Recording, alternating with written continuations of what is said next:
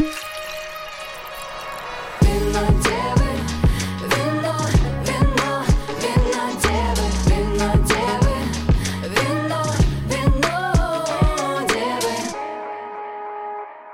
канун самого долгожданного дня для жителей Китая, праздника весны, он же китайский Новый год, винодевы нежно подхватывают вас и переносят в Поднебесную. После трех лет простоя по железным дорогам между КНР и Гонконгом снова мчатся высокоскоростные поезда, а Шанхай запускает ночные составы, чтобы все желающие добрались до близких к застолью. Однажды мой знакомый, который живет в Китае уже лет 20, рассказывал мне, что там начали массово открываться агентства по подбору женихов и невест на час, чтобы холостые и богатые китайцы могли прихватить на семейный праздник в Новый год партнера и таким образом избежать мучительных лекций о своей несостоятельности в личной жизни. В эти дни несколько поколений от мала до велика стоят за плитой и готовят к Новому году. Обычно всем рассказывают про пекинскую утку, но китайцы на вопрос о новогодних блюдах сразу вспоминают про печенье – няньгао – его готовят из клейкого риса, растертого в пасту с кокосовым молоком, сахаром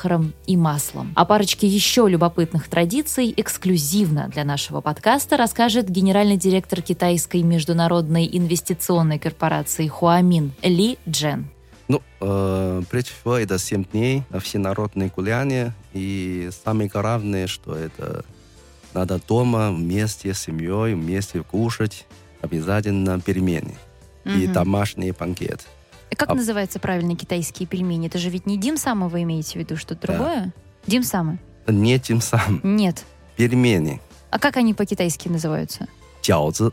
Угу. Да. То есть это каждый день, в течение недели надо употреблять? Не, это только э, первая ночь и пятый день. Надо обязательно кушать пятый день, чтобы в этом году никакие бедства с, с тобой не случилось. Что э, приносят э, в дом гости? Я знаю, что угу. тоже есть традиции любопытные с этим связанные. Вот мандарины часто приносят. Э, да. Что это означает? Мандарины это для китайца это означает э, спокойствие, богатство.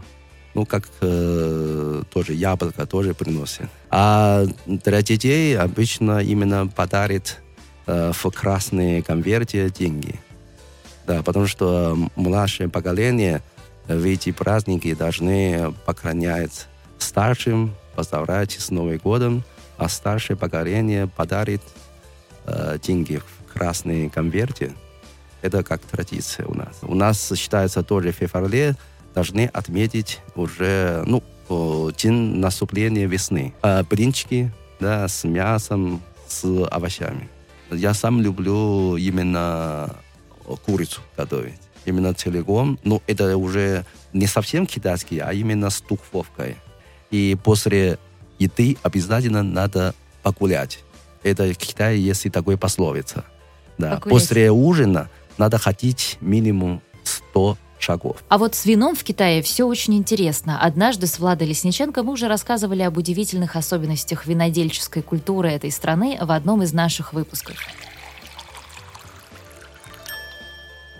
Китайцы, как мы, а, они гонятся всегда за брендами. И было одно время, когда, да, я думаю, сейчас это активно развито, и мы, друг другу кидали э, смешные фотографии, когда они брали знакомую этикетку э, популярных вин, в основном Франции, конечно же, да, Бордо или Бургундия, меняли буквы, там было Дамане Ранти или какой-нибудь не Петрюс, а, а, а Сетрюс какой-нибудь, да, или там там ну, смешные слова придумывали европейские.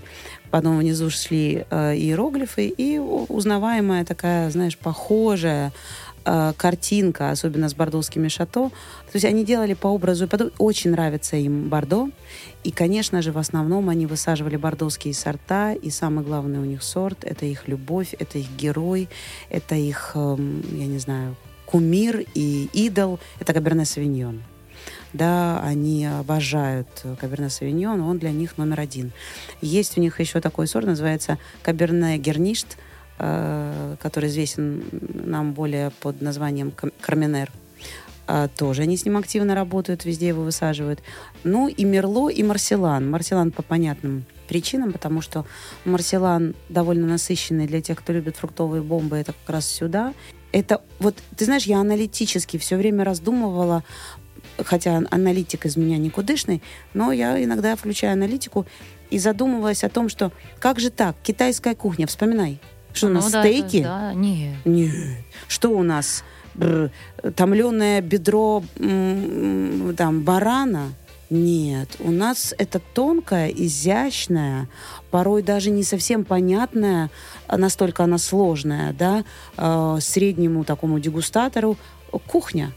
Это всегда, ну, свинина, хорошо, Да. но свинина всегда, она тончая. То, как они работают со свининой, ну, ты знаешь, я не думаю, что кто-то может повторить такие, э, да, и там пекинская утка замечательная. Все эти, ну, такие вкусы на полутонах, и это все, да, ну, может быть, пекинская утка такой насыщенный все-таки вкус, да, но он в любом случае сложный, он многосоставной. Ты посмотри, и свежесть граничит со сладостью, с пряностями, с соленостью, и все это в одном блюде, и все это так классно, и мы это все любим, и все пытаемся, и давай вспомним, что мы сочетаем с этим. Мы сочетаем с этим, там, рислинги с остаточным Ну, я бы со свининой сахаром. бы рислинг бы сочетала Вот, абсолютно. вот, мы с тобой там идем в розовое вино. Если мы идем в красное вино, это обычно либо там пино-нуары, либо тонкая сера, либо опять-таки наши с тобой любимые гаммы, блауфранкиш, вот это все. Но ни в коем случае не каберне савиньон. Своя да? культура какая-то, да? Вот видишь, как они интересно. Они брендопоклонники, да, в этом смысле. Мы знаем, что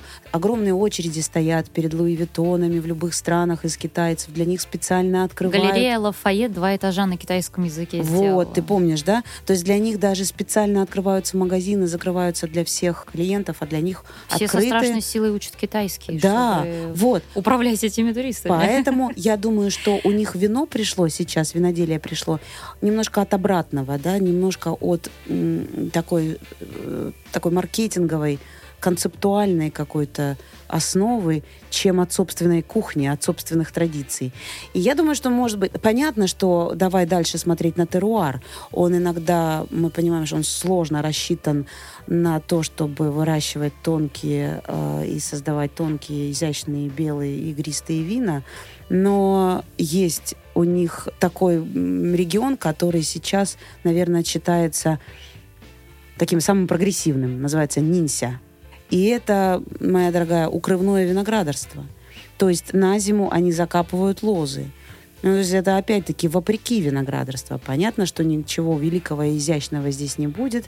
И, конечно же, в основном здесь красные вина, да, несмотря на то, что огромный регион, 38 тысяч гектаров. Представляешь, вообще номер, номер 9, это же неспроста, потому что посадки невероятные. Шандунь, наверное, самый большой, самый первый, да, а, здесь вообще 40% вина происходит. Винодельческая зона активно разрабатывается и вокруг Пекина. А, называется она Хэбэй. И как раз вот всем известная Great Wall, да, вот эта марка, э, Великая Стена, она отсюда. Ну, когда мы говорим про китайское вино, те, кто его пробовал, сразу эту Великую Стену вспоминают. Но мы знаем, что вот это как раз-таки самое... А где ты пробовала китайское вино? Вот я Великую Стену пробовала из рук э, человека, который привез это оттуда. Будучи там, он купил бутылку То есть это такая чемоданная история Чемодан, пока чемоданная история, да. Но я так слышала, что многие компании уже начинают разрабатывать и эту тему. Я думаю, что это будет не то, что, знаешь, какой такой нишевой тренд будет. Интересно попробовать на один-два раза. Понятно, что пока к этому возвращаться не будут, потому что у нас собственное виноделие есть. Собственным виноделием нужно заниматься, пробовать его. Кстати, с какой-нибудь свининой по-сычуански отлично бы справился рислинг «Высокий берег» или игристый брют блан от э, Константина Дзитоева, например. Друзья, слушайте нас на всех подкастных площадках, включая Apple Podcast, Яндекс Музыку и Spotify. И подписывайтесь на наш телеграм-канал «Винодевы», чтобы не пропустить обновления и розыгрыши классного вина.